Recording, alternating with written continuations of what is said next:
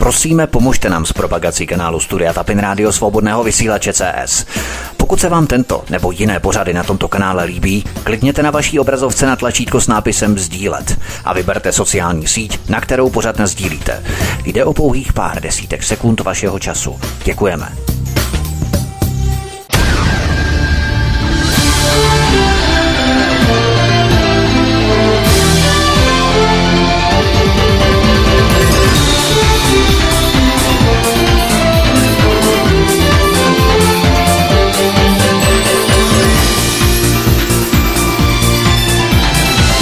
Krásný dobrý večer, dámy a pánové, milí posluchači od mikrofonu svobodného vysílače nebo na kanále Odyssey vás zdraví Vítek, jako vždy tradičně v tomto čase. Vítám vás při poslechu druhé epizody dvoudílného pořadu Jak židé vynalezli Hollywood. Stručně zrekapituluju, co jsme slyšeli v minulém díle. Rekapitulace bude poměrně jednoduchá, protože jsem se věnoval prvním zakladatelům a budovatelům hollywoodských židů. Abychom se tak trochu vpravili do počátku 20. století v kalifornském Los Angeles, pověděli jsme si něco o tom, jak Los Angeles a hlavně předměstský Hollywood tehdy vypadal že to bylo jedno velmi nehostinné místo. To se ale ovšem samozřejmě po pár letech začalo výrazně měnit. V prvním díle jsem vyprávěl příběhy několika prvních hollywoodských židů. Prvním byl Adolf Zukor, následoval ho Markus Lev, Otto Kahn nebo Karl Leml.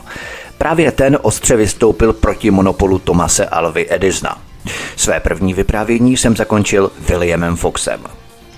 Pojďme tedy na první kapitolu tohoto druhého dílu Louis B. Mayer.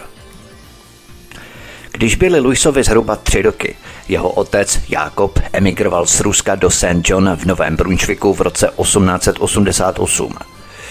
Jakob Mayer byl podomní obchodník, který později sbíral a prodával kovový šrot. Rodina byla zoufale chudá. Bydleli nedaleko přístavu na dolní Main Street v přeplněné čtvrti dřevěných chatrčí zvané Portland, kde žili především přistěhovalci, námořníci a nekvalifikovaní dělníci. Sám Mayer na tato léta raději zapomněl a mlžil o nich i před svou ženou a dětmi. Vzpomínal se jen na to, že začal pracovat na záchraně lodí z přístavu a dohlížel na více než 200 mužů, ačkoliv sám byl sotva teenager. Otec Jakob Meyer byl neúspěšný v podnikání i v rodině. Jeho útočištěm, stejně jako pro mnoho židovských přistěhovalců jeho generace, bylo náboženství. Ještě v roce 1880 žilo v St. John pouze osm židovských rodin – v době, kdy se tu Majerovi usadili, se židovská populace rozrostla o přistěhovalce z východní Evropy, jako byl třeba Majer. V roce 1896 zorganizovali vlastní kongregaci, především proto, aby si mohli zajistit košer potraviny. Koncem roku 1903 se Mayer rozhodl opustit rodinu a 1. ledna 1904 ve svých 19 letech se vydal do Bostonu ve státě Massachusetts a za novým životem. Louis Mayer se pak zamiloval. Margaret Schembergová žila v Bostonu. Mayer, mimořádný romantik, byl okouzlený. Potom, co odcestoval do bostonské židovské čtvrti South End, si pronajal nedaleký pokoj a začal se dívce dvořit. Nebylo to snadné. Schembergovi se tvářili, jako by se nechumililo. Margaretin otec byl kantor, který se svou pohledností, ješitností a královským vystupováním vysloužil přes dívku Zlatý a měl pocit, jak se vyjádřil jeden Mayerův důvěrník, že Louis není dost dobrý. Dívali se na něj z vrchu. Přesto byl Mayer neústupný. Během šesti měsíců získal Margaretinu ruku. Když Mayer přišel do Bostonu, neměl moc štěstí. Nechal se zaměstnat u sběrny kovového šrotu, kde dělal příležitostné práce. Teď měl dvě malé dcery, které musel živit. V Bostonu si Mayer začal vybírat příležitostné práce. Jednou z nich byla výpomoc v místním kině a právě od majitele Joea Mecka, který byl shodou okolností také zástupcem filmového distributora v Nové Anglii, dostal Mayer první nápad pro najmouci kino – Meyer se stal filmovým promítačem. To byl teprve začátek jeho pomyslného impéria. Během následujících dvou let přesvědčil dva přední heverhillské podnikatele, aby koupili a následně zbourali hotel v centru obchodní čtvrti a postavili nové divadlo Kolonial s kapacitou 1600 míst, které měl Meyer řídit. Při jeho otevření v prosinci 1911 se na jevišti dočkal bouřlivých a dojemných ovací a prohlásil, že kolonial představuje zemit jeho ambicí. Meyerův olejový portrét vysel na viditelném místě ve vstupní hale. V Haverhillu si Mayer získal značný respekt tím, že objevil, jak filmy mohou být finančně výnosné a emocionálně uspokojující, pokud se podaří oslovit publikum střední třídy. Mayer si uvědomoval, že filmy předávají hodnoty. A kontrolou zábavy bude vštěpovat hodnoty, které z něj následně udělají jakéhosi otce celé společnosti. Jejího morálního a duchovního vůdce. Mayerova mise v Haverhillu se tak stupňovala. Tento velkolepý záměr také vyžadoval, aby rozšířil své vlastní zájmy v oblasti zábavy.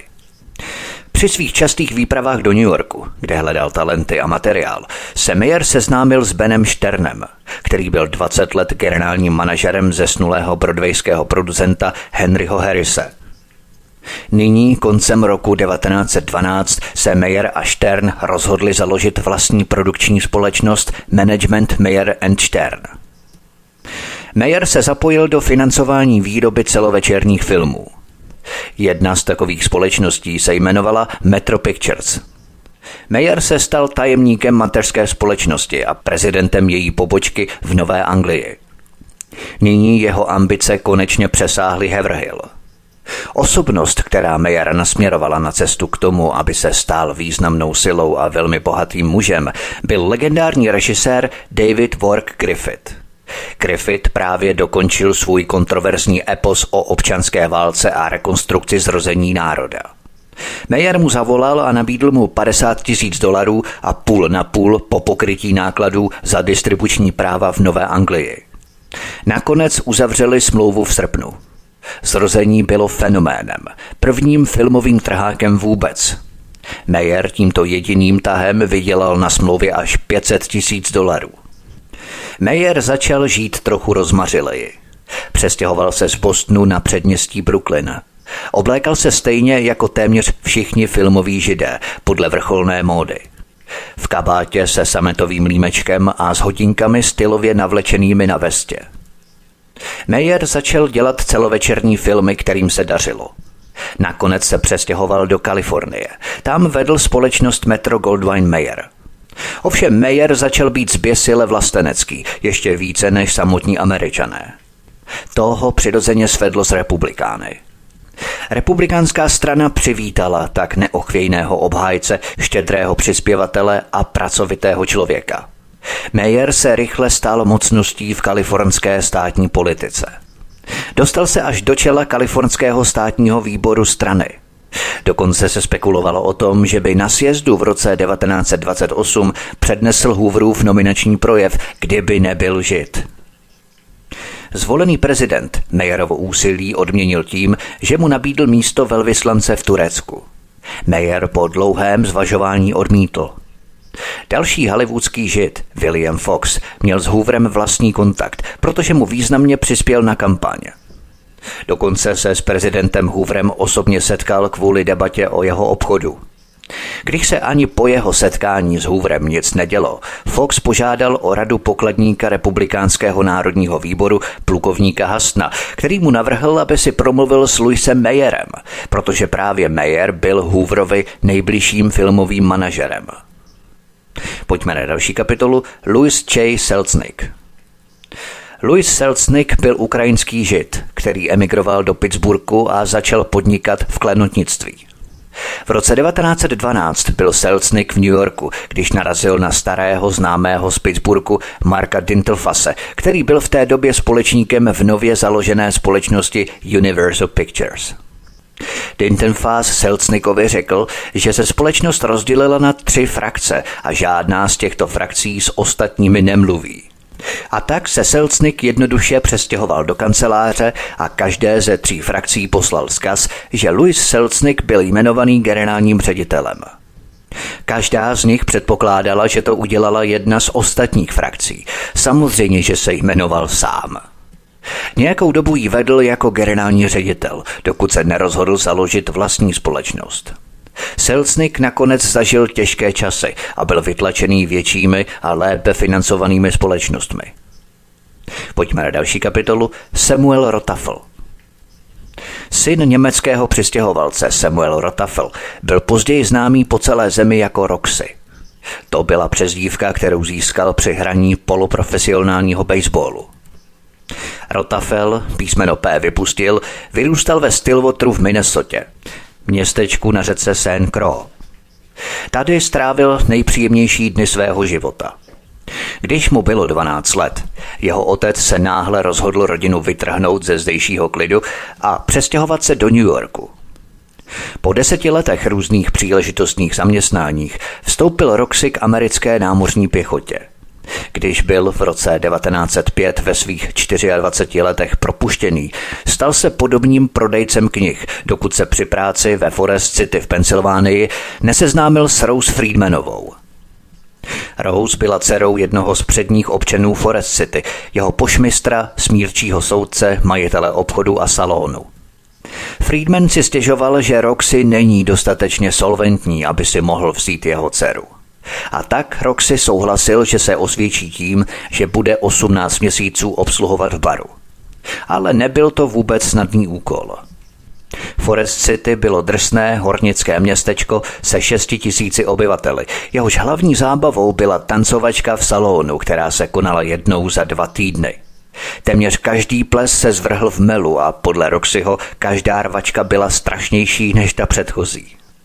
Částečně v sebeobraně přesvědčil svého tchána, aby mu dovolil přeměnit taneční sál na filmové kino. Koupil projektor z druhé ruky, půjčil si 250 sedadel od místního pohřebního ústavu a plahočil se 10 kilometrů do Carbondale, aby vyzvedl kopie filmů. Roxy si ve Forest City brzy uvědomil, že skutečným tajemstvím filmového představení je přimět diváky, aby zapomněli, že to, co sledují, je stojí pouhý pěťák nebo deseťák. Tajemstvím bylo přenést je do atmosféry, vytvořit imaginativní říši. A pro Roxyho, stejně jako pro mnoho filmových židů, byla dopravním prostředkem rafinovanost. Znamenalo to pečlivé uspořádání pořadí promítání filmů, pokud jsou programy pečlivě uspořádané a propracované až do psychologické pointy, diváci budou odcházet spokojení a odnesou si z představení určitou vzpomínku. Znamenalo to hudební doprovod, který filmy doplňoval. Znamenalo to čisté a pohostinné kinosály. Znamenalo to věnovat pozornost každému detailu, od uniform uvaděček až po světla, které po skončení filmu ozařovala plátno. Právě tady začínala rafinovanost a podprahovost pozdějších hollywoodských filmů, které pečlivě vyráběly iluzi amerického snu. Po nějaké době se Roxy vrátil znovu do Minneapolisu. Během pobytu v Minneapolisu Roxy studoval diváky, aby zjistil, co je oslovuje. Dospěl k závěru, že hudební doprovod je jedním z hlavních faktorů úspěchu filmu – Později v kině Regent v Yorkském Harlemu použil to, co se naučil. Nainstaloval ještě větší orchestr než v Minneapolisu. Trval na tom, aby film a hudba přísně korespondovaly, což většina provozovatelů nedělala, takže každá významná postava měla svůj hudební motiv. Roxyho postupy byly tak úspěšné, že byl do roka požádaný o vedení nového kina Strand Theatre na Broadwayi s kapacitou 4000 míst. Toto kino bylo v roce 1914 největším kinem v Americe. Tady postavil orchestr na jeviště obklopené zahradní scénou s aktivní fontánou a před filmem uvedl hudební předehru z písní a orchestrálních skladeb. Během dvou let ho Felix Kahn, Otův bratr a Zukorův přítel, najal jako ředitele nového kina Rialto. Vidíme, jak se židovští filmaři protkávají. Posloucháte druhou epizodu z dvoudílného pořadu Jak židé vynalezli Hollywood od mikrofonu svobodného vysílače nebo na kanále Odyssey vás zdraví vítek, písnička je před námi a po ní pokračujeme pohodový poslech.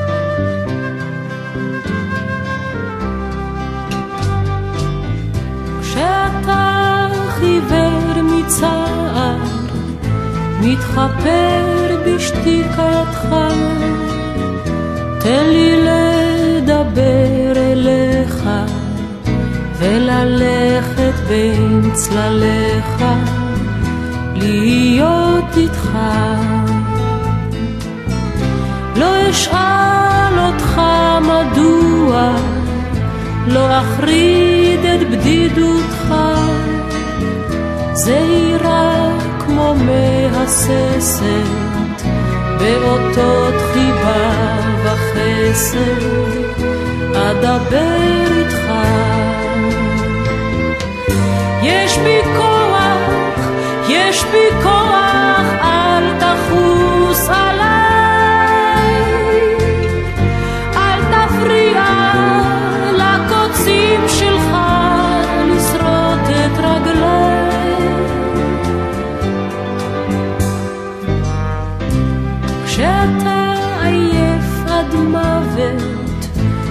נרדם בחשיכה.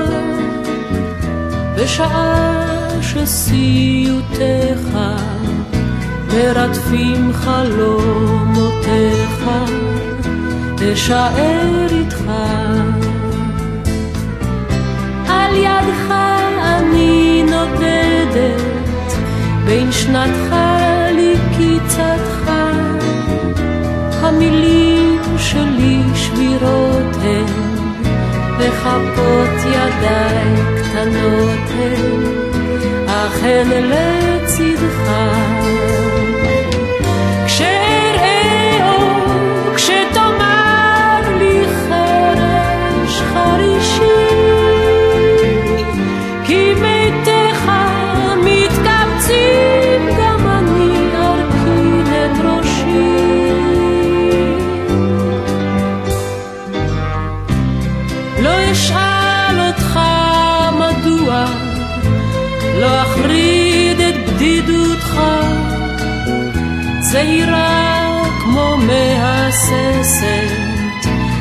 באותות חיבה וחסד, אדבר איתך,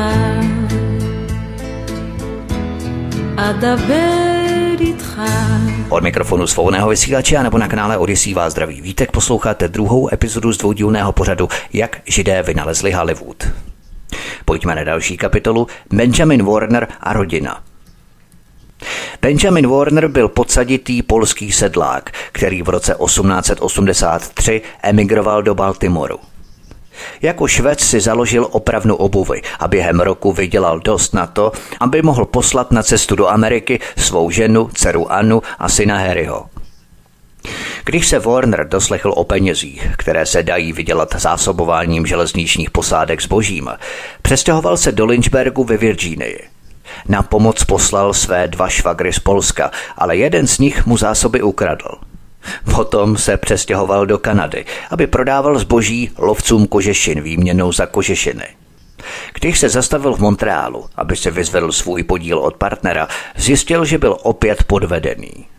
Znechucený Warner se stáhl do Baltimoru a do další opravny obuvy. Benjamin Warner pracoval každý den 16 až 18 hodin. Útěchou Benjamina Warnera byla jeho víra. Byl to zbožný žid. I v Americe často mluvil jidiš, dodržoval košér a vždy bydlel v docházkové vzdálenosti od synagogy, aby respektoval talmudský příkaz, že o šabatu se nesmí jezdit na koni. Náboženství mělo ovšem na rodinu Warnerů ještě jeden velký dopad. Vytvořilo morální zlomovou linii, přes kterou se Warneri rozdělili. Na jedné straně stál otec Benjamin a starší Warnerovi děti Anne, Rose, Harry a Albert. Ti byli více věřící a moralističtí, tedy méně asimilovaní. Na druhé straně stáli mladší Warneri, celkem přežilo devět dětí, zejména Jack a Sam. Ti byli společenštější, asimilovanější a vzpurnější. Harry uměl číst a psát a mluvit hebrejsky už v sedmi letech. Jack se o náboženskou výuku vůbec nezajímal. Když jeho otec najal bostonského rabína, aby děti doučoval, Jack řekl, vůbec jsem se do toho nehrnul. A tak se stalo. Vzpomínal, jak rabín vytáhl dlouhý špendlík na klobouk a píchl ho pokaždé, když udělal chybu. Tak jsem si řekl, rabíne, až mě příště píchneš tím špendlíkem, tak ti škubnu za plnovou si. A když se spletl a rabín opravdu sáhl po špendlíku na klobouk, sevřel jsem vousy jako zvonec a mocně jsem s nimi škubl. Brada mu sjela až k límci, vyjekl a běžel k otci. Toho kluka už nikdy nebudu učit, křičel. A to byl konec Jackovy náboženské výchovy. Jack byl exhibicionistou, což ho celkem přirozeně předurčilo k showbiznisu. Byl to ale Sam, který rodinu seznámil s bláznivou možností promítat filmy. Warnerovi se pustili do filmového biznisu. Do filmu začal fušovat Jack i Sam, pro kterého byly filmy spíše dobrodružstvím než čímkoliv jiným. Pro Harryho a Alberta filmy představovaly něco jiného. Harry jako šéf pokladny nové společnosti zůstal vůdcem bratrů. Warnerovi zahájili svůj nový podnik v roce 1903. Tehdy si na dvoře postavili stán a vybírali vstupné na svůj film Velkou vlakovou loupež, jehož kopie byla dodaná s promítačkou. O několik týdnů později odjeli s promítačkou do Miles v Ohio a pronajeli si prázdný obchod. Za týden vydělali 300 dolarů. Potom Sam a Albert objížděli malá města, až se unavení cestováním rozhodli najít si stálé místo. Vybrali si místo zvané Newcastle. Velké ocelářské město asi 18 kilometrů jižně od Youngstownu přes hranici státu Pensylvánie. Vybrali si ho proto, že během své cesty právě tam dosáhli většího zisku než na kterékoliv jiné zastávce. Obyvatele Newcastle byli převážně tovární dělníci a přistěhovalci, kteří měli jen velmi málo možností zábavy. Chodili na pikniky do Cascade Parku, občas na koncerty potulných hudebníků nebo večer do opery, ale jinak toho moc nebylo. Tuto mezeru Warnerovi zaplnili tím, že si pronajeli místnost nad skladištěm a půjčovali si židle od hrobníka ze sousedství. Harry si pronajímal filmy z burzy v Pittsburghu a vedl provoz. Albert pomáhal vést účetnictví. Sam obsluhoval promítačku. Jack a Rose dojížděli každý víkend z Youngstownu. Jack zpívat, Rose hrát na klavír. Mimochodem teď mě dochází, pokud jste viděli ten legendární kultovní film Titanic v 90. letech, tak vlastně tam byl také chudý Jack a Rose z bohaté rodiny a ti se vlastně do sebe zamilovali. Ti se taky vlastně jmenovali Jack a Rose a vydalo to filmové studio, pokud se tady nepletu, právě Warner Home Video. Ale to je možná náhoda ne s těmi jmény, ale s tím filmovým studiem. Když tak prosím, mě to upřesněte v komentářích. Ale je to docela zajímavá náhoda. Nicméně, Kaskáda, jak jí říkali, si vedla celkem dobře. Harry si jako prakticky každý hollywoodský žid uvědomil, že zisky budou mnohem větší, když člověk bude filmy kupovat a pak si je pronajímat, než když je bude jen vystavovat. A tak se v roce 1907, po roce strávené v Newcastle, bratři přestěhovali do Pittsburghu, kde založili Darkness Film Exchange. Ní rychle expandoval. Později začali vyrábět filmy. První zlomový film přinesl Warnerům zisk 130 tisíc dolarů. Zatímco Harry a Albert zůstávali v New Yorku, aby vedli obchody společnosti, Jack se připojil k Samovi v Los Angeles, kde si v centru města zřídili studio. Zahájili malou, ale stabilní produkci. Měli ale problém bez schánění peněz, protože se prezentovali jako outsidři proti establishmentu. Warneri nedůvěřovali newyorským bankám, nedůvěřovali východním bankéřům, nedůvěřovali ani Wall Streetu. Měli pocit, že jsou diskriminovaní jen proto, že jsou židé. Jakmile se filmy staly populární zábavou, Wall Street neměl příliš zábran půjčovat peníze a dosazovat své úředníky do správních rad filmových společností. Počátkem 20. let byl Wall Street hojně zastoupený v představenstvu téměř každé filmové společnosti. V polovině 20. let a v menších společnostech ale byly zábrany mnohem větší. Židé, kteří neměli vliv, byli nuceni se o sebe postarat v bankovní komunitě. Finančním mecenášem Warnerů byl mladý kalifornský bankéř Motl Flint – Flint byl šéfem banky Security First National Bank a toužil navázat s rychle rostoucím filmovým průmyslem nějaké partnerství.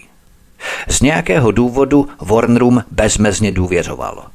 Flint svou důvěru v průběhu let podpořil úvěrem ve výši více než 2 milionů dolarů. Také Warnerovi seznámil se svými bankovními konexemi na Wall Streetu. Ukázalo se, že nejvýznamnějším z nich byl finančník jménem Vedil Catchings, který nedávno odešel od JP Morgan do židovského investičního domu Goldman Sachs. Catchings se s Harrym Warnerem seznámil v prosinci 1924. Malá společnost Warner Brothers se chystala dobít Hollywood. Harry jmenoval Catchingse do představenstva Warnerů předsedou finančního výboru. Catching pak přesvědčil šest velkých bank, včetně National Bank of Commerce, aby Warnerům poskytla mnoha milionový úvěrový fond. Pak si Warneri vzali 800 tisíc dolarů z nového úvěru a koupili staré skomírající studio Vitagraph. Teď měli Warneri najednou k dispozici velké výrobní zařízení a síť burz. Potřebovali jen vlastní kina, která by jejich studiu zajistila spolehlivý odbyt. Catchings je brzy zajistil nákupem deseti kin na velkých trzích. V zimě roku 1925 koupili Sam a Jack rozhlasovou stanici v Los Angeles. Při jejím zařizování se seznámili se zvukařem společnosti Western Electrics jménem Nathan Levinson. O několik měsíců později, po cestě do New Yorku, Levinson naštívil Warnerovi. Byl plný novinek, které viděl v Belových laboratořích. Tvrdil, že Bellovi inženýři dokázali něco, co se ve filmových kruzích stalo stejně žádoucím a zároveň stánlivě nedosažitelným jako alchymie. Synchronizovali zvuk s filmem. Po celá desetiletí se různí vynálezci, včetně samotného Edisona, pokoušeli natáčet zvukové filmy. William Fox už získával patenty na proces přenosu zvuků na film – Žádný z postupů ale nefungoval a neosvědčil se jako praktický. Hollywoodští židé, Warneri a Foxové se ale o tuto technologii začali zajímat. Sam odjel do New Yorku, aby proces sledoval z první ruky. Vrátil se do Los Angeles jako horlivý věřící. Harry sice také toužil porazit velká studia, ale myšlenka zvuku ho neuchvátila. Považoval ji hlavně za způsob, jak do filmu dostat hudbu a ne za potenciální revoluci. 25. června 1925 podepsal Harry se společností Bell, která se sloučila se společností Western Electrics, smlouvu o natočení série zvukových filmů. Společnost Western Electrics měla poskytnout technickou kompetenci, Warneri uměleckou. Tato spolupráce fungovala tak dobře, že se v prosinci obě strany dohodly na trvalejší dohodě. Společnost Western Electrics udělila Warnerům výhradní licenci na zvukový proces. Samotný zvukový proces se jmenoval Vitafon.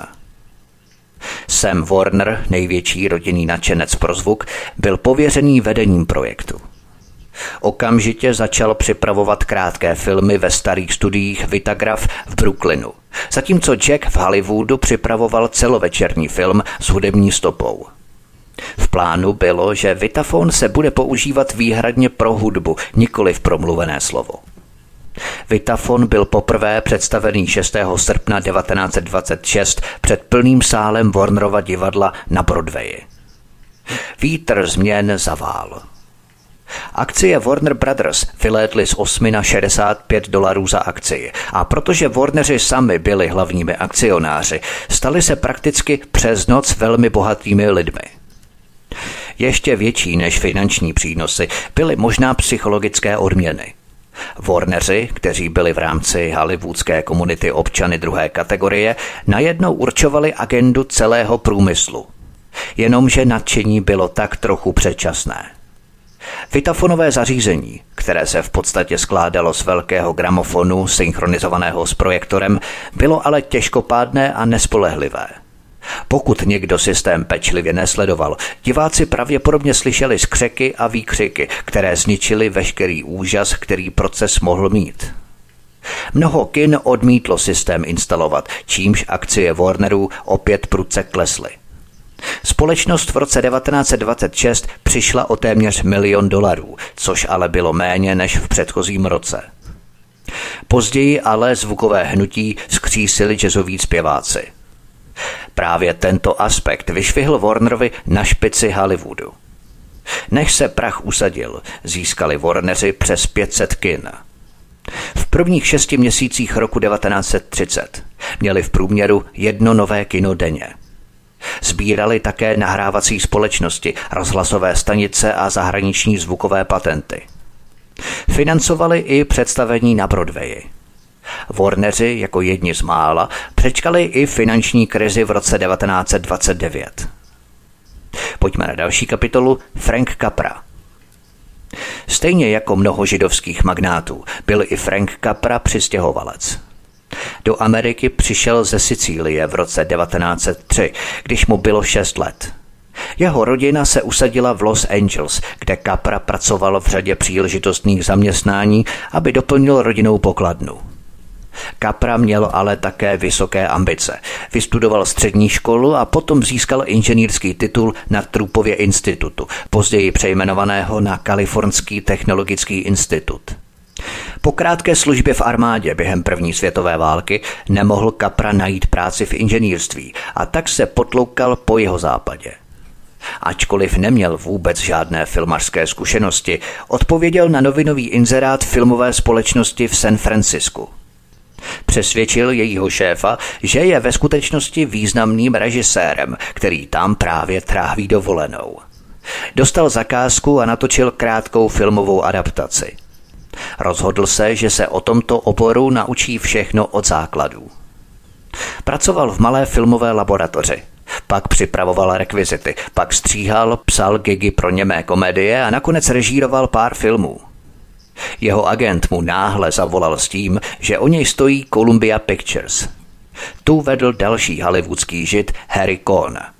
A tak začala jedna z nejpozoruhodnějších spoluprací v dějinách amerického filmu.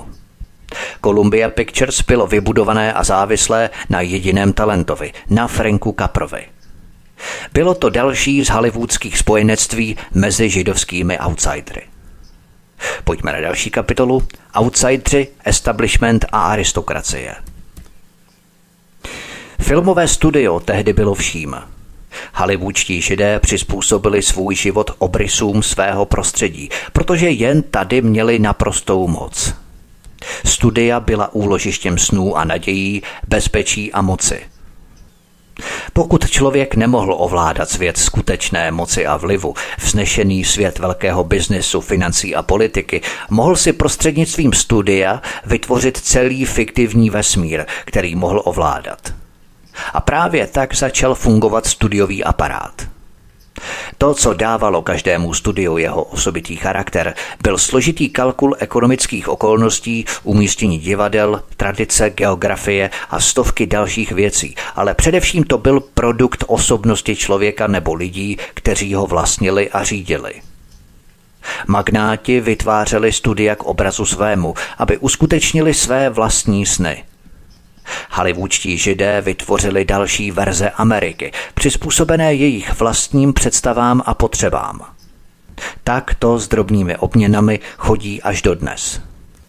Ocituji výrok jednoho z klíčových propagandistů a výrobců PR.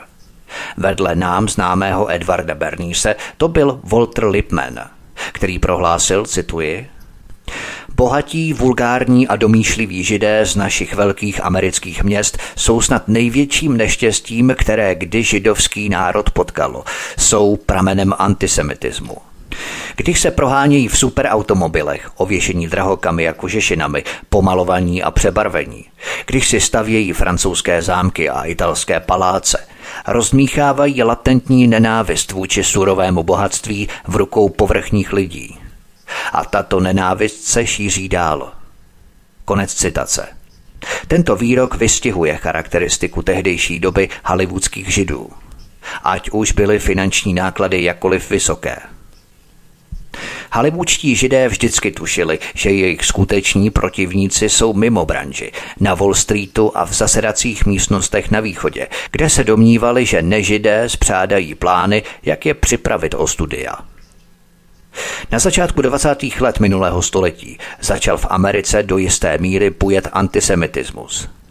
Tento antisemitismus nejlépe dokumentuje Henry Ford, který v jednom listu napsal, cituji, Filmy jsou kontrolované židy, a to nejen místy, anebo pouze z 50%, ale úplně. Přirozeným důsledkem je, že svět se nyní ozbrojuje proti trivializujícím a demoralizujícím jevům této formy zábavy, jak je v současnosti řízená.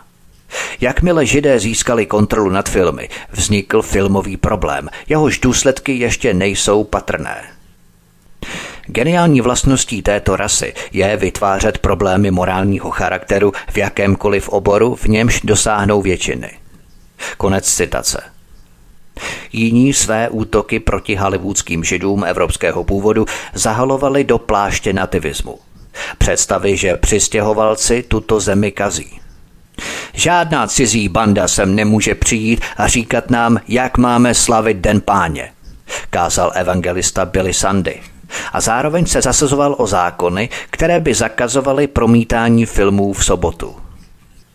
Spojené státy jsou v jádru bohabojný a boha milující národ a většinu naší laxnosti v tomto ohledu přičítám na vrub těm živlům, které jsou součástí naší populace, ale ještě nejsou asimilované.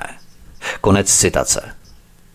Posloucháte druhou epizodu z dvoudílného pořadu Jak židé vynalezli Hollywood od mikrofonu svobodného vysílače nebo na kanále Odyssey vás zdraví vítek, písnička je před námi a po ní pokračujeme pohodový poslech.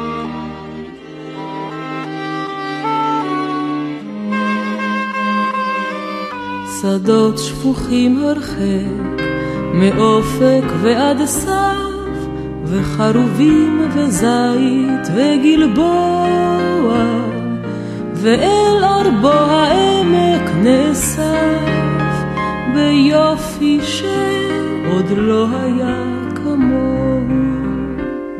זה לא אותו העמק, זה לא אותו הבית, אתם אינכם ולא תוכלו לשוב, השבילים השדרה ובשמיים היית, אך החיטה צומחת שוב.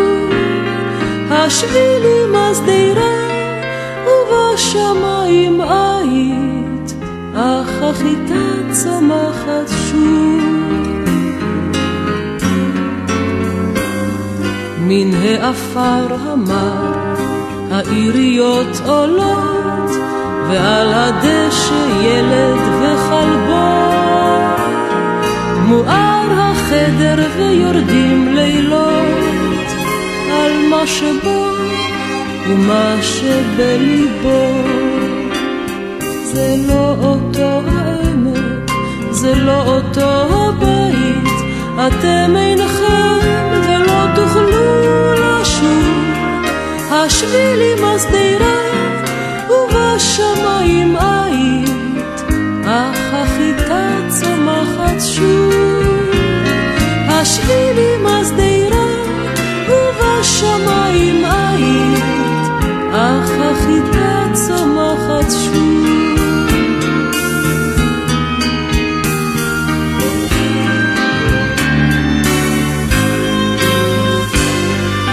וכל מה שהיה אולי יהיה לאט, זרח השמש, שוב השמש בא.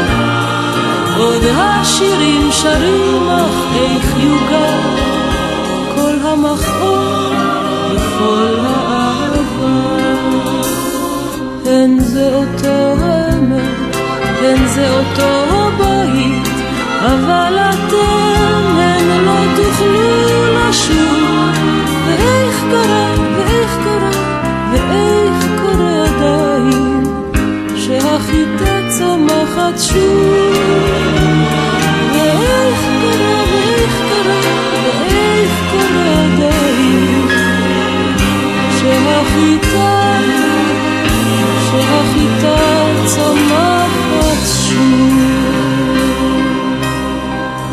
Od mikrofonu svobodného vysílače nebo na kanále Odyssey vás zdraví vítek posloucháte druhou epizodu z dvoudílného pořadu Jak židé vynalezli Hollywood.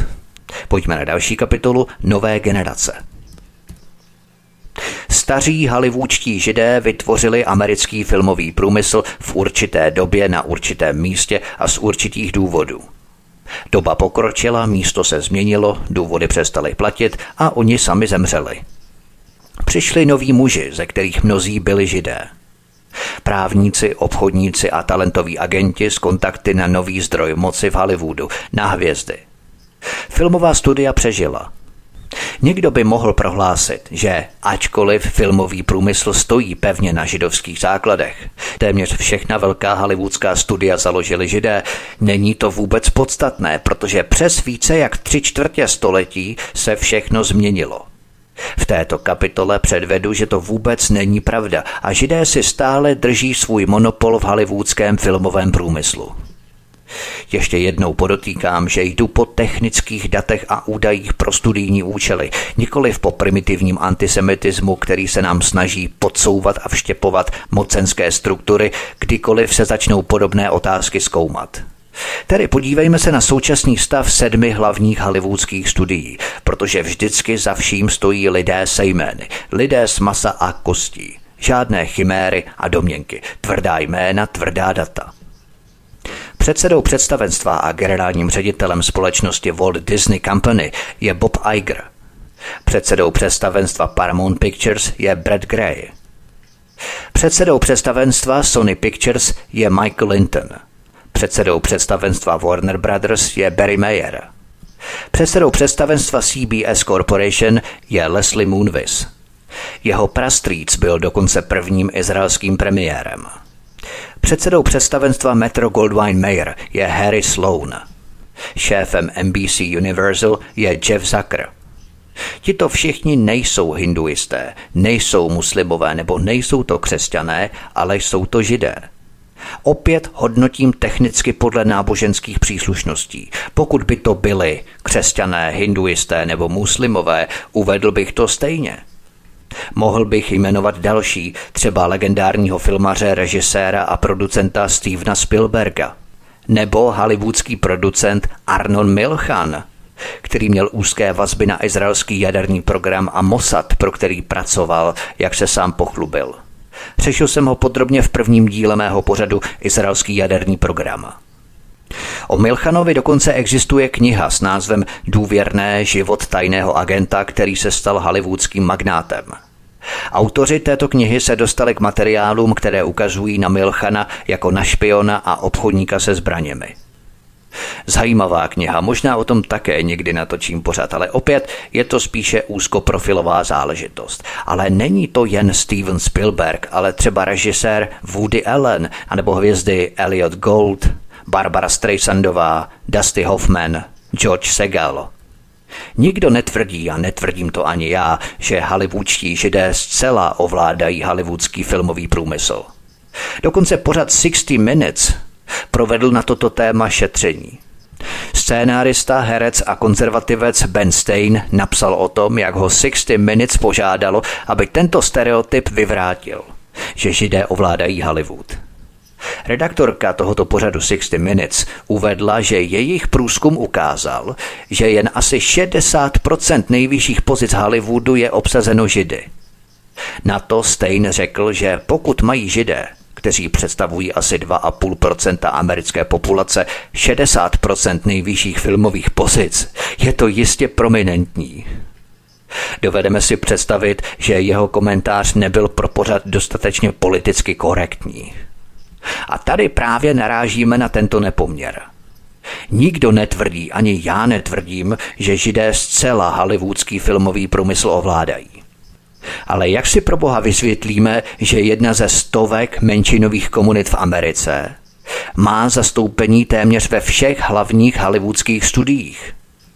I kdyby 60%, jak tvrdí Stein, rozhodně je to obrovský nepoměr pro jednu ze stovek menšin – má jiná menšina, polská, čínská, nigerijská, japonská, mongolská, jakákoliv, má nějaká další menšina takové velké zastoupení ve filmovém průmyslu? To je to, oč tu běží. Podívejme se na další kapitolu Filmy podprahová manipulace. To, co po sobě hollywoodští židé zanechali, je něco mocného a tajemného. Zůstalo kouzlo – krajina mysli, konstelace hodnot, postojů a obrazů. Historie a mytologie, která je součástí naší kultury a našeho vědomí. To, co zůstává, je Amerika našich i jejich představ. Ze svého zoufalství a snů dali světu tuto iluzi Ameriky. Filmy jsou mocným programovacím nástrojem, který podprahově formuje emoce a názory mas. A právě na tomto místě musíme spozornět. Je tu totiž několik jednoduchých témat, kterými zábavní průmysl programuje i nás. Film už ve své podstatě manipuluje našimi emocemi tak, aby nás vtáhl do děje, abychom ten film prožívali. To je přece zcela běžný a normální jev. Film, který by to nedělal, snad ani neexistuje. Film může snadno změnit názory lidí a jejich pohled na život. Hlavním cílem filmového umění je právě působit a předávat poselství. Filmy mají určitý potenciál manipulovat s diváky, aby prožívali určité emocionální reakce. První jméno, které obvykle lidem vytane na mysli, je Alfred Hitchcock a jeho horory. Jde to ale mnohem dál a hlouběji než starý známý mistr napětí. Pojďme na další kapitolu Neurocinema. Existuje jedna relativně nová oblast studia zvaná neurocinema. V této oblasti neurocinema se studuje to, jak různé filmové styly ovlivňují mozek diváků. Všichni jsme už jistě zažili účinky filmů zaměřené na to, aby v nás vyvolali určitou reakci. Například reklamy, které se z nás chytře snaží vytáhnout peníze tím, že nám brnkají na city. Tím se zase zabývá neuromarketing. Tyto nástroje propagandy, neurocinema a neuromarketing, se za posledních více jak 100 let precizovali, kultivovali a zušlechťovali. Dnes je rafinovaná propaganda účinnější a úspěšnější. Oč účinná je propaganda na narrativní nebo estetické úrovni, o to účinnější může být na úrovni neurologické. Abychom mohli provést hlubokou a dlouhodobou změnu v našich představách vnímání pohledu na svět, zvicích a přesvědčeních, musíme změnit paradigmata, která máme v našem podvědomí. Část našeho chování a osobnosti je formovaná tím, co vidíme na obrazovce. I když si můžeme o sobě myslet, že jsme silné osobnosti, některým metodám, typům a nástrojům rafinované propagandy neunikneme. Je naivní si myslet, že televize je neškodná zábavná činnost, která nijak neovlivňuje naší psychiku. Naše psychika je neustále formovaná nejrůznějšími informacemi, které přijímáme ze svého okolí, a to včetně televize. Televize je jedním z nejúčinnějších hypnotických nástrojů. Může mít obrovský vliv na způsob našeho myšlení nebo přesvědčení. Naše podvědomí si ukládá všechny naše vzpomínky a přesvědčení. Pokud příliš často konzumujeme mainstreamová korporátní média, necháme se zcela pohltit programováním mysli. Je to běžný jev. Pokud bychom se třeba dlouhodobě vyskytovali mezi lidmi, kteří mluví sprostě, tak bychom za měsíc, čtvrt roku nebo půl roku také začali mluvit sprostě. Pokud bychom dostali nějakou významnou funkci třeba v politice, za nějakou dobu bychom nasákli stejným cynismem, vypočítavostí a chronickým lhaním jako ostatní politici. A je to tak ve všem. Třeba syntézu mezi tímto ovlivňováním můžeme vidět na těch lidech, kteří se nechali zmanipulovat do konzumace drog. Konzumace drog je jakýmsi viditelným aspektem ovlivňování. Když se vyskytujeme v prostředí, kde se berou drogy, tak určitá část populace také po jisté době sklouzne k tomu, aby ty drogy zkusila a potom se jim to třeba zalíbí a nechají se ovlivnit. A tak to ovlivňuje i televize nebo média, ale je to neviditelná forma ovlivňování. Zatímco drogy jsou viditelná, fyzická forma ovlivňování. Tak to můžeme připodobnit. Drogy jsou vidět, nebo alkohol, cokoliv, jakákoliv návyková látka je vidět. A třeba návyková látka televize, určitého programu a tak dále, není sice vidět, ale je to stejné ovlivňování jako návykové látky ostatní viditelné. A naprosto stejné je to i s mainstreamovými novináři, kteří se združují ve svých oblíbených vinárnách, restauracích, na rautech a všude se utvrzují ve víře o svém mesiářství, vyvolení a privilegiu nad ostatní podřadnou masou, pokud tedy ta masa nezdílí jejich jediné správné a čisté názory. Naše psychika je do jisté míry jako houba, která do sebe absorbuje okolní věmy prostředí. Determinace prostředím. A stejné je to i s filmy. Filmy jsou jedinečným programovacím nástrojem mas. Pojďme na další kapitolu. Patenty pro kontrolu mysli. Na ovlivňování lidského mozku prostřednictvím televize Existují i certifikované patenty v rámci subliminální podprahové sugestce a kontroly mysli. Například patent s názvem Manipulace nervového systému pomocí EM Police monitoru. Přečtu vám jeho abstrakt, protože to je naprosto šílené. U lidského subjektu byly pozorované fyziologické účinky v reakci na stimulaci kůže slabými elektromagnetickými poli, která jsou pulzovaná s určitými frekvencemi blízkými 1 až 2 Hz nebo 2,4 Hz tak, aby vzbudila smyslovou rezonanci. Mnohé počítačové monitory a televizní obrazovky při zobrazování pulzního obrazu vyzařují pulzní elektromagnetická pole o dostatečné amplitudě, aby takovou excitaci vyvolali. Je tedy možné manipulovat s nervovým systémem subjektu pomocí pulzujícího obrazu zobrazených na blízkém počítačovém monitoru nebo televizoru. V druhém případě může být pulzování obrazu zakomponované, a teď dobře poslouchejte, do programového materiálu, tedy do televize, do filmu, do zpráv, do čehokoliv.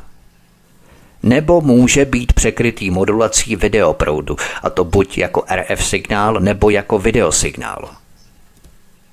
Obraz zobrazený na monitoru počítače může být účinně pulzovaný jednoduchým počítačovým programem. U některých monitorů lze vytvářet pulzní elektromagnetická pole schopná vzbudit smyslové rezonance u blízkých subjektů, i když jsou zobrazené obrazy pulzované s podprahovou intenzitou. Konec citace. A na to navazuje třeba další druhý patent, který jsem vybral a který tu ocituju jako poslední, protože bych se příliš odchyloval k tématu ovládání mysli, než tématu nebo o tématu hollywoodského filmového průmyslu. Já jsem chtěl jenom ukázat, že existují dokonce patenty, dokonce už z roku 2003, jako ten předchozí, které aktivně mohou naší mysl programovat prostřednictvím televize. Ocituji abstrakt tedy druhého patentu. Smyslové rezonance mohou být u lidí vyvolané podprahovými atmosférickými akustickými impulzy, které jsou naladěné na rezonanční frekvenci. Smyslová rezonance o frekvenci 1 až 2 Hz ovlivňuje autonomní nervový systém a může vyvolat uvolnění, ospalost nebo sexuální vzrušení v závislosti na přesně použité akustické frekvenci blízké 1 až 2 Hz. Účinky rezonance 2,5 Hz zahrnují zpomalení některých kortikálních procesů, ospalost a dezorientaci. Aby se tyto účinky projevily, musí akustická intenzita probíhat v určitém hluboce podprahovém rozsahu. Vhodný přístroj se skládá z přenosného bateriového zdroje slabého podprahového akustického záření. Metoda a přístroj mohou být využívané širokou veřejností jako pomůcka pro relaxaci, spánek nebo sexuální vzrušení a klinicky pro kontrolu a případně léčbu nespavosti, třesu, epileptických záchvatů a úzkostných poruch. Dále se dá použít jako nesmrtící zbraň, kterou lze použít v situacích, kdy je třeba zajistit dodržování zákonů, k vyvolání ospalosti a dezorientace u cílových osob. Pak je výhodné použít, a teď také dobře poslouchejte, ventilační akustické monopoly v podobě zařízení, které vdechuje a vydechuje vzduch s frekvencí pod úrovní zvuku. Konec citace. To jsou neskutečné technologie, o kterých nemáme ani ponětí, ani šajnu. Dokonce vzduch, který přístroj vydechuje, je nabitý určitou frekvenční rezonancí akustiky. Existují technologie, které mohou přes obrazovku, přes televizi sugerovat ospalost. Mohou dokonce stimulovat sexuální vzrušení anebo ho utlumovat. A co to je? No to je přece geniální nástroj ke zpomalení růstu civilizací, pokud se to domyslí ad absurdum. Co to je? To je přece další nástroj depopulace planety. Regulace sexuálního vzrušení u lidských subjektů, abych tedy dodržel intence těch popisů, které konzumují mediální obsah. A nebo když lidé příliš revoltují, protestují proti vládě, mohou se díky těmto technologiím utlumovat do apatie, rezignace. Pokud ani to nepomůže, přístroje s těmito technologiemi se použijí na pouličních demonstracích na sklidnění davu. Na to přece už Evropský parlament dokonce v roce 2000 vydal dokument s názvem Technologie řízení davu. Crowd Control Technologies. Ten dokument tady mám v pdf v originále stejně jako odkazy na výše uvedené patenty. A na těchto pouhých dvou patentech vidíme, jaké technologie má globální mocenská klika k dispozici. Technologie, o kterých se nám ani nesní. Posloucháte druhou epizodu z dvoudílného pořadu Jak židé vynalezli Hollywood. Od mikrofonu svobodného vysílače nebo na kanále Odyssey vás zdraví vítek. Písnička je před námi a po ní pokračujeme. Pohodový poslech.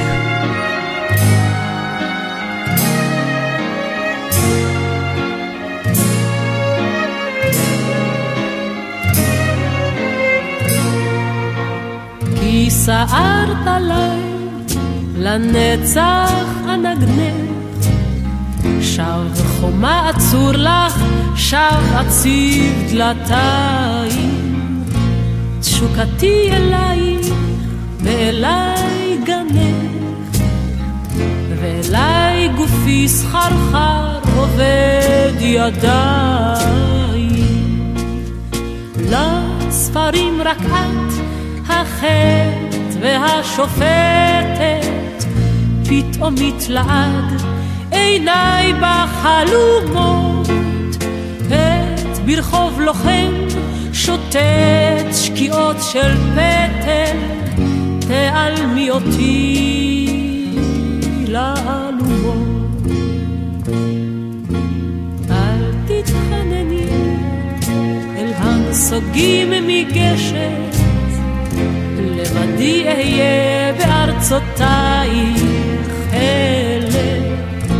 תפילתי דבר איננה מבקשת, תפילתי אחת והיא אומרת, היי לך, את קצווי העצם, את עינות הליל, ברחובות ברזל, ריקים וארוכים. אלוהי ציווני שאת לעוללייך, ועוני הרב שקדים וצימוקים. טוב שאת ליבנו עוד ידך לוכדת, אל תרחמיהו באויפו לרוץ, אל תניחי לו שיאפיל כחדר בלי הכוכבים שנשארו בחוץ. שם לוהט ירח כנשיקת טבחת, שם רקיע לך את שיעולו מרהיב, שם שקמה טפיל ענף לי כמטפחת, ואני אקוד לה וארים.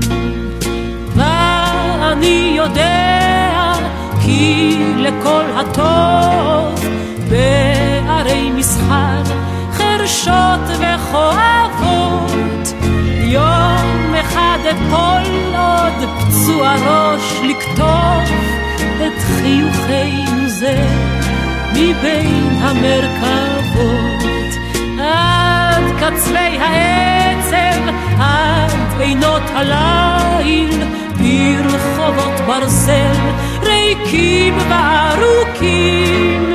אלוהי ציווני שאת לעוללייך בעוני הרב. שקדים וצימוקים Od mikrofonu svobodného vysílače a nebo na kanále Odisí vás zdraví Vítek posloucháte druhou epizodu z dvoudílného pořadu Jak židé vynalezli Hollywood. Pojďme na další kapitolu Televize jako hypnóza. Naše mysl se během několika sekund sledování televize dostane do hypnotického tranzu. Tím se naše mozkové vlny sníží do nižšího stavu alfa, který je běžně spojovaný s meditací a hlubokou relaxací. Předpokládá se, že je to způsobené blikáním obrazovky. Vysvětluje to také to, proč se při sledování televize cítíme ospalí. V tomto stavu tranzu se naše podvědomí stává vysoce sugestibilní. Jakákoliv informace, kterou z televize obdržíme, se stane součástí našeho paměťového fondu, vzorce paternu. Naše přesvědčení není nic jiného než soubor vzpomínek, které jsme si v průběhu života ukládali do našeho podvědomí. Informace z televize mají tendenci měnit naše přesvědčení nebo dokonce vytvářet nová, když proniknou do našeho podvědomí. Možná si myslíme, že dálkový ovládač držíme v ruce a sledujeme programy, ale ve skutečnosti jsme to my, kdo se nechává programovat. A právě na tomto místě nastupují naše vědomé filtry. Právě tyto filtry brání změnám našeho přesvědčení díky programování z televize. Naprosto přirozeným důsledkem hypnotického stavu tranzu je, že naše vědomé filtry jsou vypnuté. Potom nejsme schopni kriticky analyzovat informace, které přijímáme. Navíc při sledování televize nejsme schopni žádného přemýšlení, protože informace jsou do naší mysli pumpované, neustále bombardované. Nemáme čas zpracovat to, co sledujeme. Naše vědomá mysl je z této rovnice vyřezená. Srovnejme to třeba se čtením, kde se můžeme po každém přečteném řádku zastavit, přemýšlet a uvažovat. Tempo při čtení určujeme my, tedy čtenář, ne kniha. Metaforicky televize. Televize naproti tomu neustále nalévá informace jako víno do sklenice našeho podvědomí. Nech se nadějeme, už jsme opilí. A právě tohle vidíme všude kolem sebe. Lidi opojené myšlenkami jiných lidí – Lidi, kteří opakují jako naprogramovaní roboti to, co slyšeli od jiných lidí. Nevymysleli to sami, nepřišli na to sami, když se budou být v prsa, že ano. Často kopírujeme lidi kolem sebe tak, aniž bychom si to uvědomovali. To bylo hlavně důležité zejména v dětství, kdy naše přežití hodně záviselo na tom, jak dobře jsme kopírovali činnosti, které dělali ostatní kolem nás. Jako například jídlo – pokud bychom nekopírovali to, jak lidé kolem nás jedí, tak bychom nebyli schopni jíst. Nenajedli bychom se, zemřeli bychom. Můžeme vlastně říct, že celé naše dětství bylo v podstatě obdobím hypnózy. Hodně to přeháním teď samozřejmě. Přebírali jsme přesvědčení odevšat, protože naše vědomá schopnost nebyla plně vyvinutá. Neměli jsme schopnost spochybňovat svá přesvědčení a činy. Děti napodobují to, co vidí v televizi. To je zcela přirozené. Hráli jsme si na policajty, na lupiče nebo na kovboje se zbraněmi a stříleli jsme. Naše podvědomí nedokáže rozlišit mezi věcmi, které vidíme na obrazovce a skutečností. Proto jsme v dětství věřili všemu, co jsme viděli v televizi a snažili jsme se napodobovat to, co jsme viděli – Jenomže velká potíž spočívá v tom, že někteří lidé z toho prostě nikdy nevyrostou. My ale naproti tomu musíme zapojit do hry naše vědomé filtry. Přijímat pouze ty informace, které jsou v souladu s naším zdravým rozumem a přesvědčením, uvažováním. Miliony lidí se denně nechávají naprogramovat tím, co sledují v televizi. Jejich život je v podstatě odleskem toho, co vidí na obrazovce. Miliony lidí se snaží žít fiktivní životy, které vidí zobrazené ve filmech. Proto si hodně lidí bere tolik hypoték a půjček, protože chtějí mít kompletní domácnost tak, jak to vidí v televizi. Plazmu, hifi věž, luxusní exotická dovolená, pořádný auták, všechno na dluh, všechno na půjčku, protože si to nemůžou dovolit, ale chtějí to, protože to přece vidí v televizi. Každý tak žije. A proč nemůžeme žít i my? V televizi to pořád dávají a já to taky chci vypůjčená budoucnost, fikce a iluze našich životů převzaté z filmů. Mnozí se stotožňují se svými oblíbenými celebritami a napodobují je. Nespočet dalších lidí denně přijímá verze reality, které jim předkládají jejich spravodajské kanály. Televize nemusí být nutně špatná, pokud si velmi dobře uvědomujeme, na co se díváme a uvážlivě si to vybíráme. Bavme se, vzdělávejme se, ale nedovolme, aby nás pořady naprogramovávaly iracionálními názory.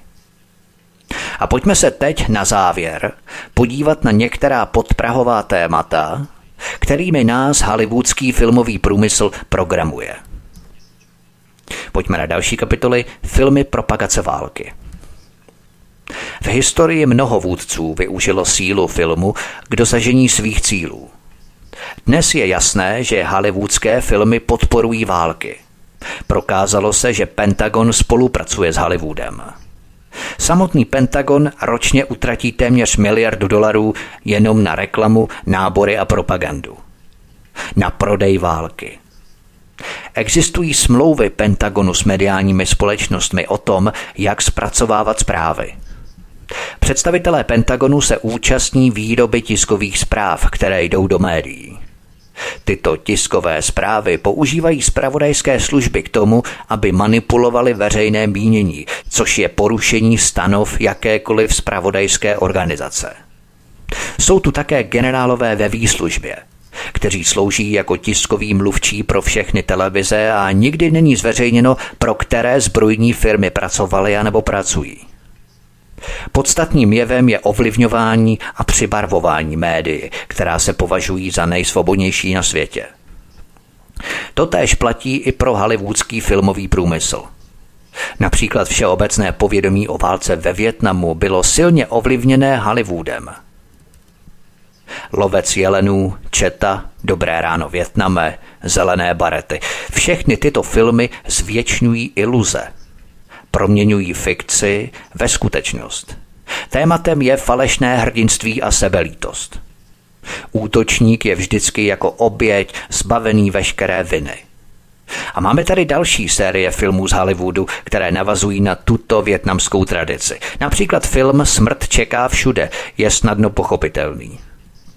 Příběh psychopata najatého ke krutostem v cizí zemi, zatímco utrpení místních lidí téměř neexistuje – Typickým motivem takovýchto filmů je oslava kultu osamělého šílence. Osamělý psychopat je typickým americkým hrdinou v těchto filmech. Občas američané dokonce nějakého takového osamělého šílence a psychopata zvolí za svého prezidenta. Kult zabíjení je v hollywoodském filmovém průmyslu zcela běžným jevem – Války tu nejsou líčené jako boj o přírodní zdroje, ropu, plyn, americké přivlastňování zdrojů jiných národů, americké ovládnutí globálních zdrojů. To je v hollywoodských filmech tabu. Pojďme na další kapitolu Filmy propagace genderismu. Úvodem této kapitoly ale začnu jednou studií. University of Southern California v roce 2016 vypracovala studii americké kinematografie. V ní se tvrdilo, že ve filmech je málo transexuálů a moc mladých žen.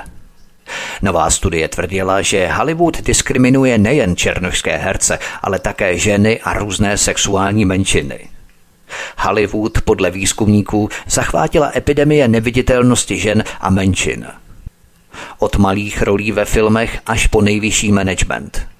Nejde jen o Oscary, ale o všechny filmy i seriály velkých amerických studií a televizí. Kalifornská studie také poukazovala na to, že z více než 11 tisíc postav bylo pouhých sedm transgendrových. 50% filmů a seriálů prý neobsahuje žádnou postavu azijského nebo azijsko-amerického původu a 20% žádnou postavu černé pleti. Za pár let nás čekají přísně hlídané rasové normy, kdy ve filmech budeme muset zbaštit povinnou porci černochů, žlutých, oranžových, modrých, transexuálů, transgenderových, kryptosexuálů a tak dále. To je současný Hollywood a to je propagace genderismu ve filmech naprosto neodpovídající společenskému rozložení. Pokud je nějaká menšina, 2, 3, 4 tak přece nemůže být zastoupená v 80 až 90% filmů. To je naprostý nesmysl. A takto se vlastně amplifikují nebo nafukují a uměle navyšují počty těchto skupin, protože diváci si řeknou, no vidíte, tak těch homosexuálů, transexuálů, kryptosexuálů a já nevím čeho všeho je tolik, že to vidíme vlastně v každém filmu, tak to je přece úplně normální, úplně běžné. A tím se to vsákne do psychologie diváků. Pojďme na další kapitolu Homo agenda ve filmech, to na to přímo navazuje. A podívejme se na několik základních překreslování základních kulturních paradigmat naší civilizace, která fungovala po mnohá tisíciletí. Prvním typickým tématem je žena jako silná vůdkyně, muž jako slaboch. Když zaspomínáme na některý seriál, typicky třeba Hra o trůny a další moderní seriály pro mladé i staré. Moudrá a silná žena vládne a slabý anebo pudový či násilnický muž s radostí ustupuje do pozadí a nechává se uvědoměle ovládat schopnější silnou ženou vůdkyní. Dále nesmíme zapomenout na ženy drsňačky v rolích akčních hrdinek. Chtěl bych jenom říct, že holky, které absolvovaly nějaký bojový kurz, nebo jsou policistky a tak dále, tak ty si nepotřebují zvyšovat ego a sebevědomí prezentací v nějakých takových filmech. Ty to mají prostě v sobě, jsou normální, nepotřebují to exhibovat. A abych nezapomněl, většina těch schopnějších žen je bisexuálně či přímo lesbicky zaměřená. Oproti tomu muž je zobrazený jako přímo buď padouch, anebo chybující, neschopný a nespolehlivý jedinec, tedy až nakladné postavy mužských homosexuálních rolích. Dokází tu k podprahovému předávání signálu nebo posílání signálu a překreslování, aby si masy spojovaly tyto atributy. Kult homosexualismu ve spojení se sílou a vůdcovstvím. Naproti tomu slaboští heterosexuálové v zajetí šovinistických stereotypů proti homoagendě. Klasické podprahové schéma Prague Pride. Homo agenda je podprahově protlačovaná do filmů v hollywoodském průmyslu. Pojďme na další kapitolu. Rasová agenda ve filmech. Dalším typickým tématem je černoch, který je většinou kladná, zatímco běloch většinou záporná postava. Začíná to rolí. Kladnou postavu Černocha najdeme většinou v roli lékaře, policisty, právníka, zachránce. Černoch je prostě tou poslední dobrtivou osobou, která pomůže vždycky, když všichni ostatní odmítli. Naproti tomu záporňákem je většinou běloch, ideálně blondák. Vzpomeňme třeba na rozdělení rolí v temné věži od Stephena Kinga nebo blondáka z Malfoje z Harryho Pottera. Jde o klasické podprahové vštěpování masám nových rasových paradigmat. Běloši jsou špatní, white trash, zatímco černoši jsou vždycky ti nejlepší, pravdiví a spravedliví. Zkusme se sami sebe zeptat, jaký druh Evropanů nebo Američanů může díky těmto filmovým vzorům vzejít. Ustrašený, uhýbající, fyzicky zanedbaný běloch, po boku s tvrdáckou, ambiciózní ženou – Běloch celý život tápající a chybující, žena bezdětná s kariérou, nenaplněná a stále hledající. A jak tento vývoj filmových vzorů bude probíhat jinde, v Číně, v Izraeli nebo v Africe? Pojďme na další kapitolu. Jména ve filmech. Sára, Ester, Ráchel – Všimli jste si, že toto jsou tři nejoblíbenější jména pro nevinné děti, milující matky, věrné kamarádky, zachránkyně světa nebo oplakávané a mstěné oběti? Češky už nerodí Marie nebo Esmeraldy, ale Sáry, Ráchel a Ester. Kdo se pak má orientovat v národnostní příslušnosti těchto rodin? A nebo je to snad vyšší záměr? Typněte si, o čem jsem točil tyto dva díly, jaký je název tohoto pořadu. Pojďme na další kapitolu Historický koktejl ve filmech. Gendrismus nesmíme vnímat úzkoprofilově v rámci kvót na černochy, žluťáky a oranžády ve filmech. Není to pouze artikl pro moderní film. Ale gendrismus ve filmech musíme vnímat širokoprofilově v rámci historie. Například klasická staroanglická legenda film Král Artuš a rytíři kulatého stolu. Tady jeden z rytířů, tuším Parsifal, je Černoch, v dalším filmu z viktoriánské Anglie jsou černoši obsazovaní jako ctihodní angličtí lordi. Nebo sfilmovaná severská legenda o bohu Thorovi. Tady germánského boha Hajdála hraje opět Černoch. To je už silné kafe. Je to v podstatě vlastně stejné, jako by Čingis Chána nebo Mohameda hrál blondětý Brad Pitt – Dočkáme se nakonec starých pověstí českých, kde praotec Čech a Lech připutují z Afriky, stanou na řípu a ve společném obětí se oddají homosexuálním vášním a orgím na mléku a strdí. Pojďme na další kapitolu. Přepisování historie ve filmech. Mnohem těžší je ale odhalit rafinované lži, spočívající v postupných změnách historie – už jsme se třeba někdy zamysleli nad tím, proč v televizích neustále pouští nové a nové a nové dokumenty o druhé světové válce. Vždyť všechno už pro Boha bylo tisíckrát řečeno. Ten důvod je jednoduchý. Jsou to vrstvené lži. Jednotlivé dokumenty jsou co desetiletí postupně pozměňované, trošičku maličko pozměňované. V každém dalším dokumentu režisér vychází z předchozích drobných lží a staví na ně lži nové. Z těchto nových lží bude za dalších deset let opět čerpáno jako z faktů. Vrstvené lži, trošičku, pomaličku, jedna změna po druhé.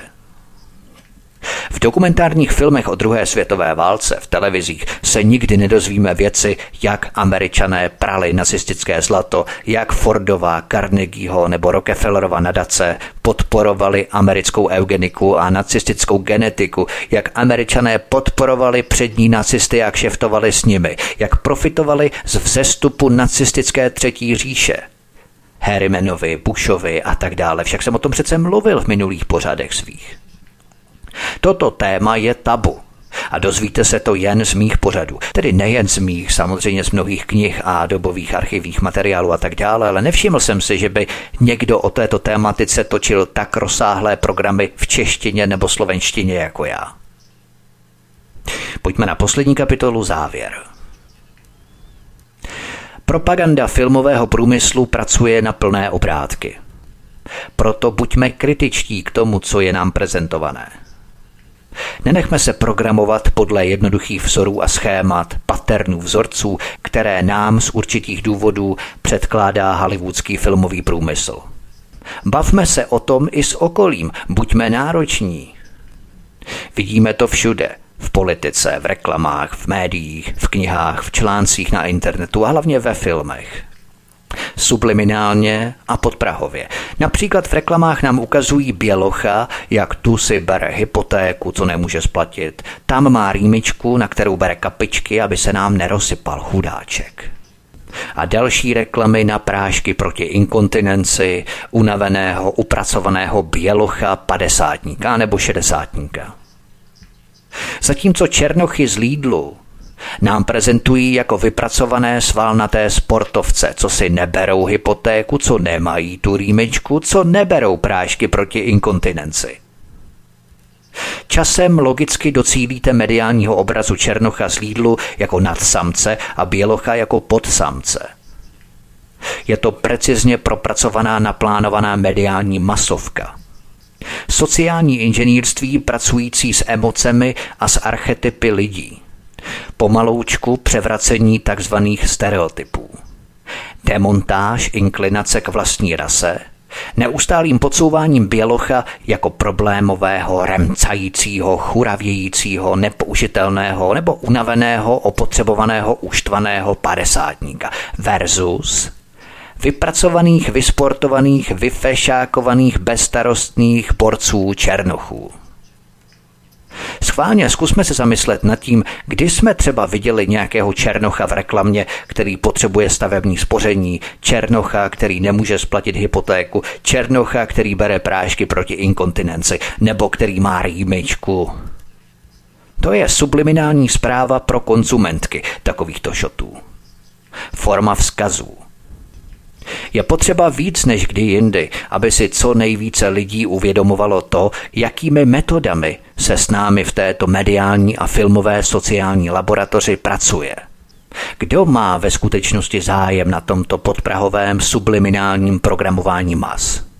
Jsou to šéfové a generální ředitelé hollywoodských společností, o kterých tento dvoudílný pořad pojednává rozmíchávat stále latentní občanské nepokoje překreslováním kulturních paradigmat naší civilizace, genderismu, ras, války a tak dále?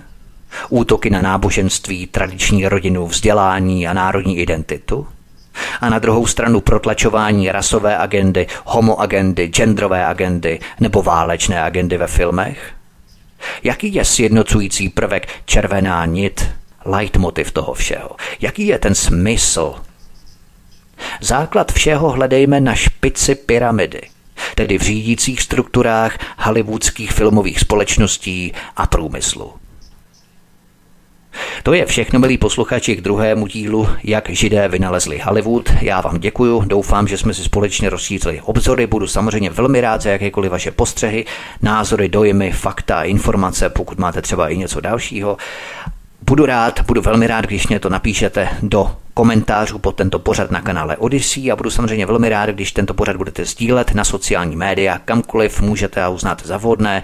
A budu také rád, když se registrujete na kanál Odyssey kliknutím na tlačítko odebírat na zvoneček a také odebírat, abyste nezmeškali další pořady na tomto kanále Odyssey Studia Tapin Radio, které pro vás chystám. Od mikrofonu svobodného vysílače Studia Tapin Radio nebo na kanále Odyssey vás zdraví vítek, mějte se moc krásně, děkuji vám za poslech a příště se s vámi opět těším na slyšenou. היו היה פנס בודד בקצה שכונה, והוא האיר את ילדותנו הקטנה, והוא האיר את משחקי המחבואים, ולאורו היו הקדרים באים.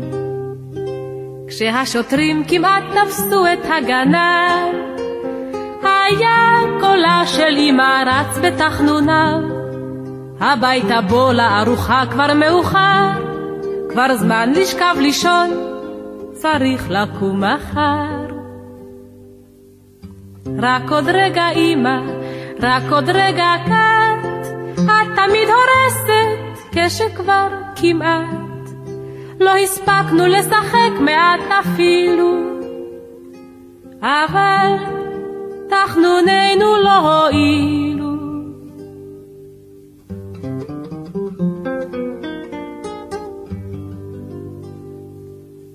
היו היה פנס בודד בקצה שכונה, ועל ידו גדר ושער וגינה, ושם אמרתי לה את שאומרים כולם, על מפתני כל הבנות שבעולם.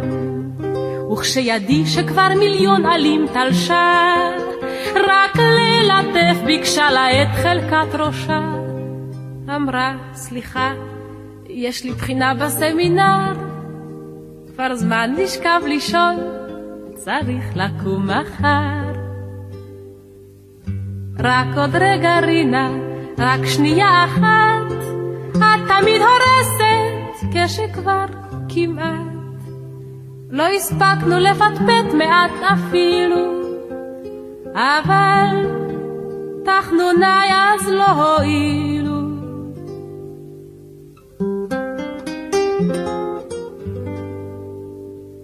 היו היה פנס בודד, חלפו שנים, ואור אחר עכשיו מאיר בשיכונים, והשכונות מצאו מקלט בפזמונים, אבל אותם קולות ברחוב ובגנים. וכשפספוס נשען בחוץ על אופניו, והחצר כולם לאה בשריקותיו, אני יוצא אל המרפסת וקורא, שמע ילד, לך הביתה, או אני יורד. רק עוד רגע ילד, רק עוד רגע קט, לא נורא, שחק קצת, צעק, אבל מעט. אז רציתי להפחיד אותו כאילו, אבל לא ירדתי אפילו. היו היה פנס בודד.